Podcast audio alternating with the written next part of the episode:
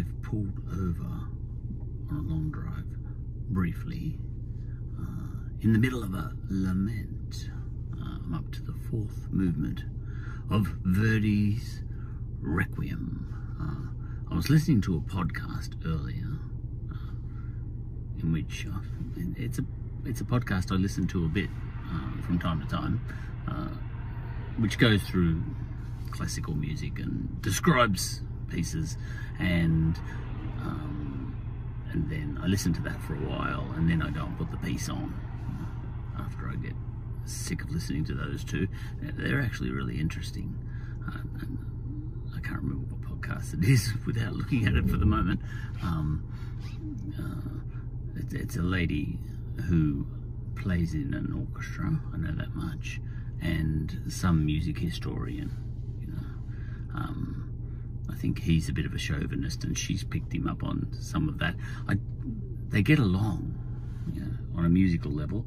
I did hear one thing where he was he said something very chauvinist, and um, she took offence, but completely let it slide uh, because it wasn't relevant uh, to what they were talking about. They were they have a shared love of music. So even if at that moment she thought he was a pig, um, it wasn't relevant to her at that moment in time. She was able to keep talking to him and really enjoy the conversation and enjoy his company, uh, even though she may have thought him a total pig, uh, because um, they were there to speak music not politics. It's a question of whether you can separate these things in your mind. You know, like if Hitler, for example, who I think was good at art, for example, you know, if you got into a discussion with Hitler about art, um, it could be, you know, it might be a, um, he might be a decent person to chat to, you know. And you know, even if I was Jewish, for example, um, depends on who I was, uh, but if I wanted to talk about art, and I was out to dinner with Adolf Hitler, you know, maybe I could park. Depends um, how, how well you can do that sort of thing. It depends how well you can park one side of, you know, like if, if you were talking to a great mathematician, for example, and you were a great mathematician, um, you know, could you discuss mathematics with um, someone whose politics made you sick to the stomach. um, but I've gotten off track. Um, I, uh, so I was listening to these two people um, discussing Verdi's Requiem, and the, the, lady asks the man questions. He's older, clearly older. Uh, he sounds at least two generations older than her. He's, and um, and okay, I, I got the background. Oh, is that where you know? Is that what sits behind Verdi's Requiem and all that? And, like with a lot of music, whether it's Beethoven or Verdi or whatever at that time, um, uh, there's a lot of revolution in the music uh, and politics behind the music all that sort of thing. You know, and revolution is driving a lot of these great artists and all that sort of thing at that time. Okay. So this was, you know, Verdi was in that time of, um, you know, post-French Revolution. Um, well, the French Revolution went for a hundred years. Maybe it's still going, you know. We're up to the Fifth Republic.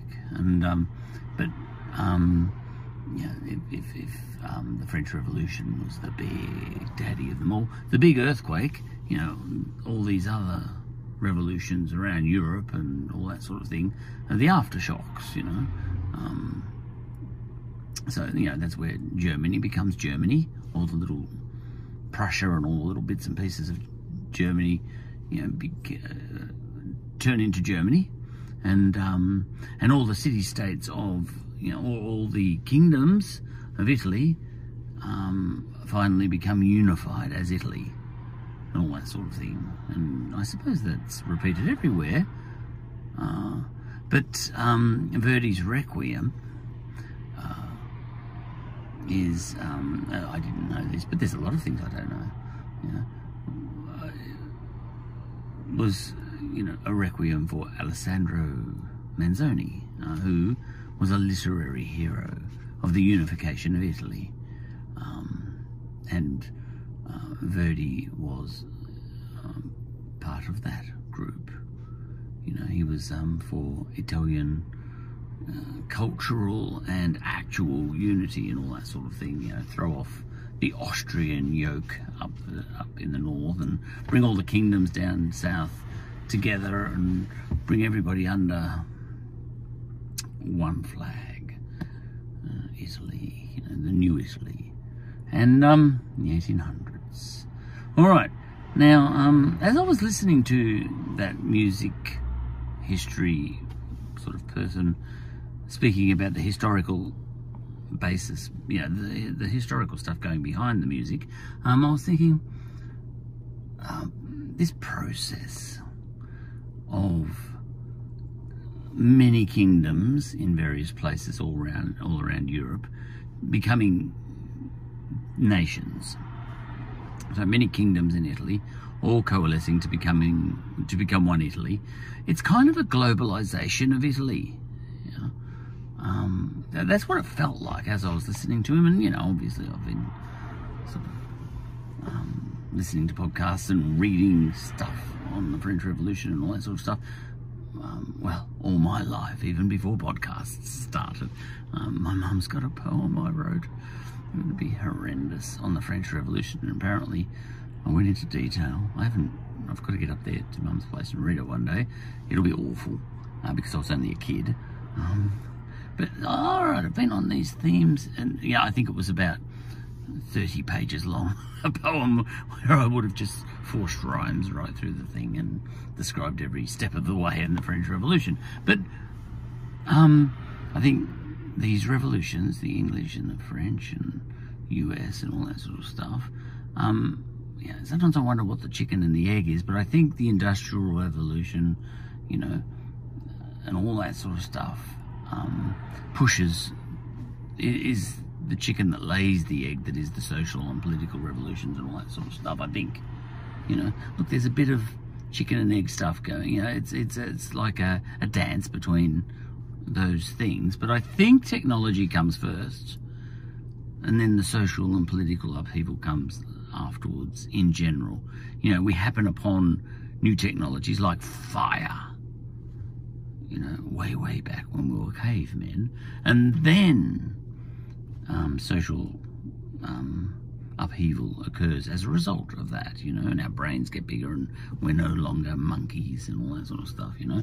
And then agriculture comes along through experimentation over a long, long period of time, and suddenly we start to form civilizations, as the Greeks called them, you know, all that sort of thing. I think the technology comes first, you know, the agricultural technology comes first, and that forces us into cities.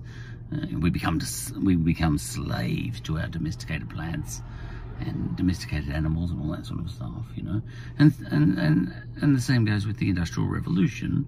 Um, that forces, I think, a certain globalization, but a local globalization, which sounds crazy, but I, I know what I'm talking about. I know what I'm talking about. But let's say in Italy, you've got all these distinct um, kingdoms, let's say, or tribes, if you like, or groups, um, and um, before the Enlightenment and Industrial Revolution and all those sorts of things and new technology and all that sort of thing, you know, those little separate kingdoms uh, are kind of the optimal system.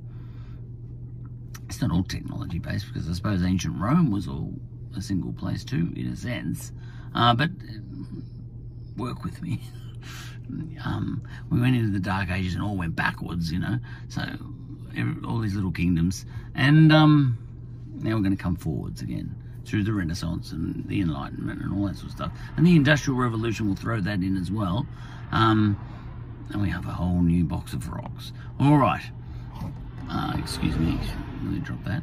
Um, now, it feels to me like a globalization of Italy and a positive step. Well, an inevitable step, you know, because once the technology is there, um, those little city states, those little tribes are never going to survive. So you might as well get on board because you just know that all those little kingdoms are going to. That's not optimal anymore. You know, you need a bigger entity. You know, like you need all the little milk bars all coalescing into a supermarket. As much as we hate that sort of process, because we kind of find those milk bars charming. You know, and um, you know, like the city states in Italy they spoke different languages, even. You know, vari- variations of Italian. Uh, well, what we call Italian now, which didn't really exist back then. Um, and um, and it's inevitable that Italy becomes locally globalized, i.e., unified, and all the different tribes all become one Italy. Now, it's never totally successful, even to this day.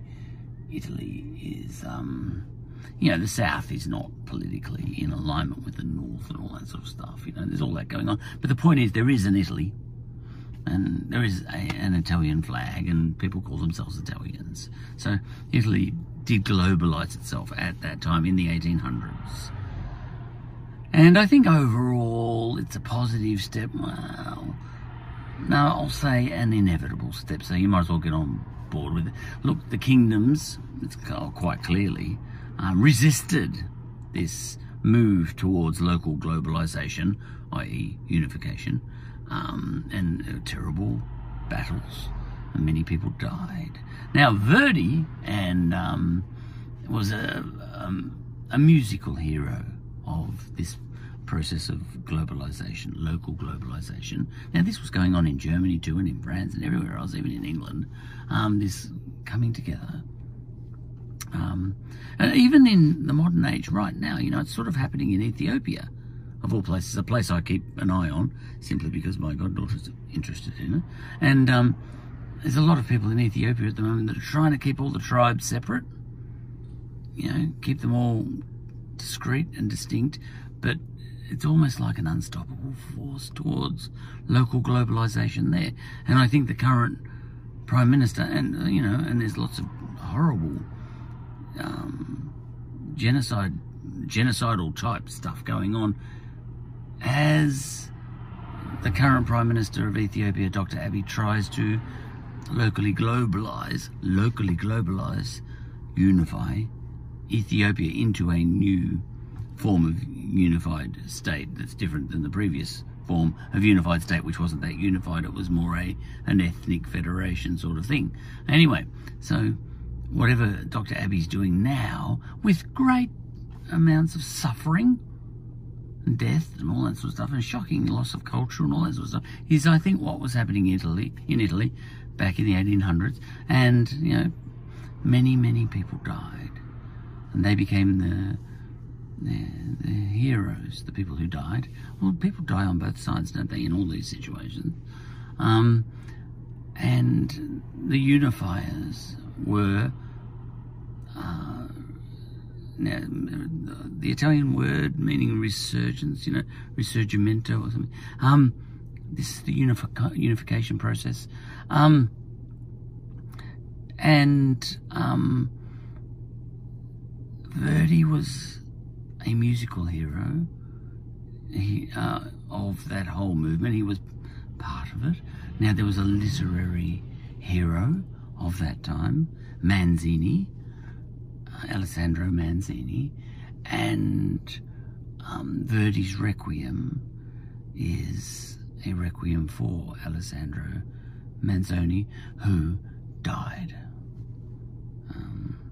during this process of Italian unification, and, and Verdi made this requiem for him.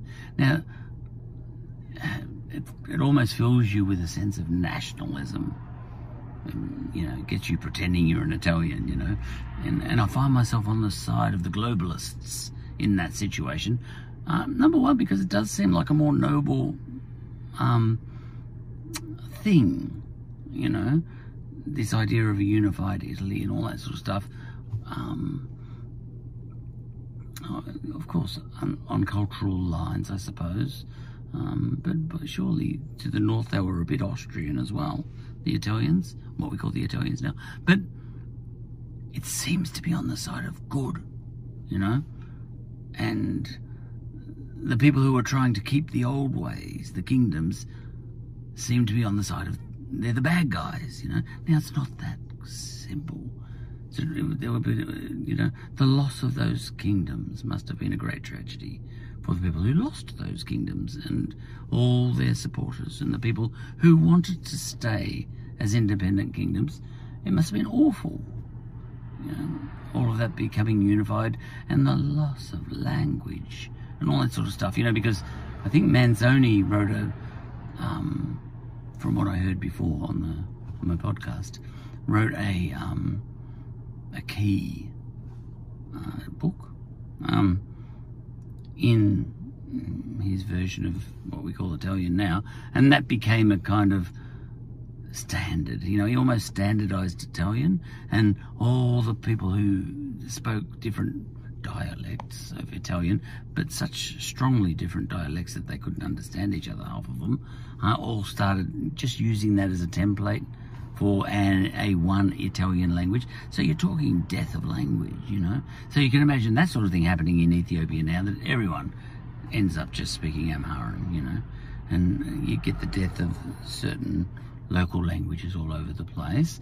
But as I was listening to them speak about it you know, that process in Italy, it seemed like, yes, there was tragedy in the loss of those independent tribes, as it were, kingdoms, and loss of language and loss of culture. And it's a, uh, it had to have been an awful tragedy, um, because all change is tragedy, I think. And, and yet, overall, you get the feeling that Alessandro Manzoni and Giuseppe Verdi John Green. My father-in-law is called John Green, mm-hmm. and um, and other people who were involved. Um, um, that they they were the good guys uh, because they were the victors in the end. Because Italy is Italy, isn't it? Because so Italy gets to write the history now, I suppose. But that seems to be, but there it, there does seem to be something good or inevitable anyway about that kind of globalization, that local globalization. We did it in Australia too. And there's some awful tragedies about what happened in Australia, especially with Indigenous people. But we had six separate colonies and all that sort of stuff, and these other areas, you know, that we now call territories. Um, and we kind of globalized all those into a nation called Australia. So we, a hundred years ago, were into globalization, local globalization you know, because that was optimal for the rise in technology at that time. And Italy was doing the same thing, and Germany was doing the same thing, and France was doing the same thing. Lots of places are doing the same thing. The US was doing the same thing. You know, the United States of America. That's kind of the globalized state of America. You know, a, the current 52 states or whatever they've got over in America is a globalized uh, nation of you know, once we were states. Um, now, as technology rises even further, I find myself thinking, well, it's a natural progression, isn't it? You can, you know, look, sitting in Australia, the, most, you know, for me, the most wonderful country in the world at present, no coronavirus. We don't even, we, we really missed out on coronavirus, um, so far at least and you know the Australian Open on, uh, tennis is on at the moment, and you know really no masks really or anything like that because we've got no cases. You know we had one case in Victoria um, recently, but no, he doesn't seem that we knew his name. Well, someone knows his name, but he's the only one. And we had one case in Western Australia recently, but that didn't seem to spread either. And um, you know, and, and, and we're getting thousands of people dying a day in Europe and a thousand thousands of people dying a day in America and all that sort of stuff. Um, and now, so you would think, oh, I must be a non-globalist. Um, we've created a paradise with tragedy.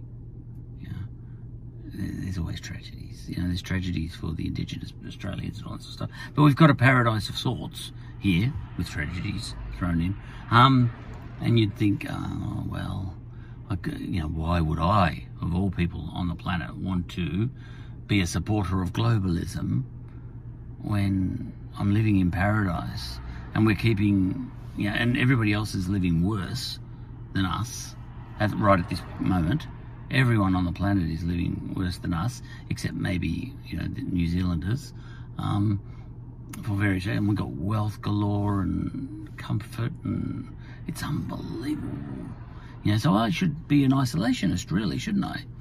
You know, even, you know, like United States is an awful place to live at the moment um, for all sorts of reasons. And the UK is a disaster. And, you know, who'd want to live in Ethiopia at the moment? And so on and so forth. You could go right around the world and say, no, globalization, you know, everyone else is a mess. And this is beautiful right here. As I listen, yeah, but we've got a new enlightenment going on at the moment, a new technological revolution and all that sort of stuff. And it almost seems to me it's inevitable that a form of globalization or a single nation of the whole world with all the obvious problems that that's got. You know, I've argued long and hard against this whole idea for many years because I just imagine I always imagine it. You know, once we all become one nation in one world sort of nation, uh, you know, one nation, the whole world is one nation. You know, some Napoleon's going to come along, isn't he? yeah, but I'm just saying, in theory, you know, this seems like the natural, the inevitable thing that's going to happen as a result of the technological revolution. And to a certain extent, one part of me says, I can see what's good about it in the same sense that I can see what, like this Alessandro, Alessandro, Alexander Manzoni, um, whatever he was writing, I've never read his works, but it'd be something about, you know, the glorious cultural Italian unification and all that sort of stuff. Let's have a revolution just like the French, you know, and all that sort of stuff. I can imagine that there's something good about Italian unification with all the tragedy thrown in, loss of culture, loss of language, and all that sort of stuff. And um, and I can see that conceptually that you know, like I, I feel like getting on board with globalization of the whole planet. Um, now, you can always point to all the things that will probably go wrong if you try and do that you, know, you might end up with a situation like we had in Rome and five families owning the whole world. Well, you know, the world is on the way to that anyway. But, um, and you can see a great dictator rising up and becoming the king of the world. You know, there's all those obvious problems where you can see the, you know, the big tech companies suddenly, you know, um, turning into artificial intelligence and, you know, we're all being run by technology and we all become slaves in some George Orwell 1984 sort of way. But all those concerns would have been true of the um, kingdoms of Italy when Italian unification was coming along. Um, you know, there would have been people saying this is going to be just we're all going to, we're all going to be slaves to some um, Augustus Caesar that's going to come along. You know, some Stalin style Augustus Caesar because Augustus Caesar way back at the unification of Rome, if you want to call it that, the death of the Republic, um, he was a Stalin kind of person. And I can imagine, I bet, I haven't studied it at all, uh, but this, the various kingdoms of Italy uh, must have um, worried about what a future king or president of a, a united, globalized Italy, you know, locally globalized Italy, um, was going to, you know, that he was going to be another Caesar.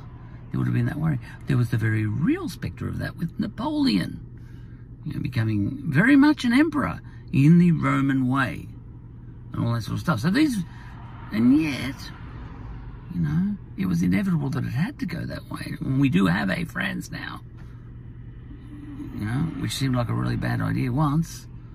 Um, I'm sure, as you know, when the, when Napoleon was running around and you know taking a crown off the Pope and putting it on his own head and saying, "I am, I make myself king," you know.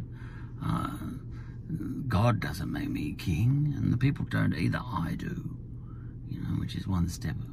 Anyway, I better go because you know where I was going with this. I'm almost becoming a globalist, but I know there's problems.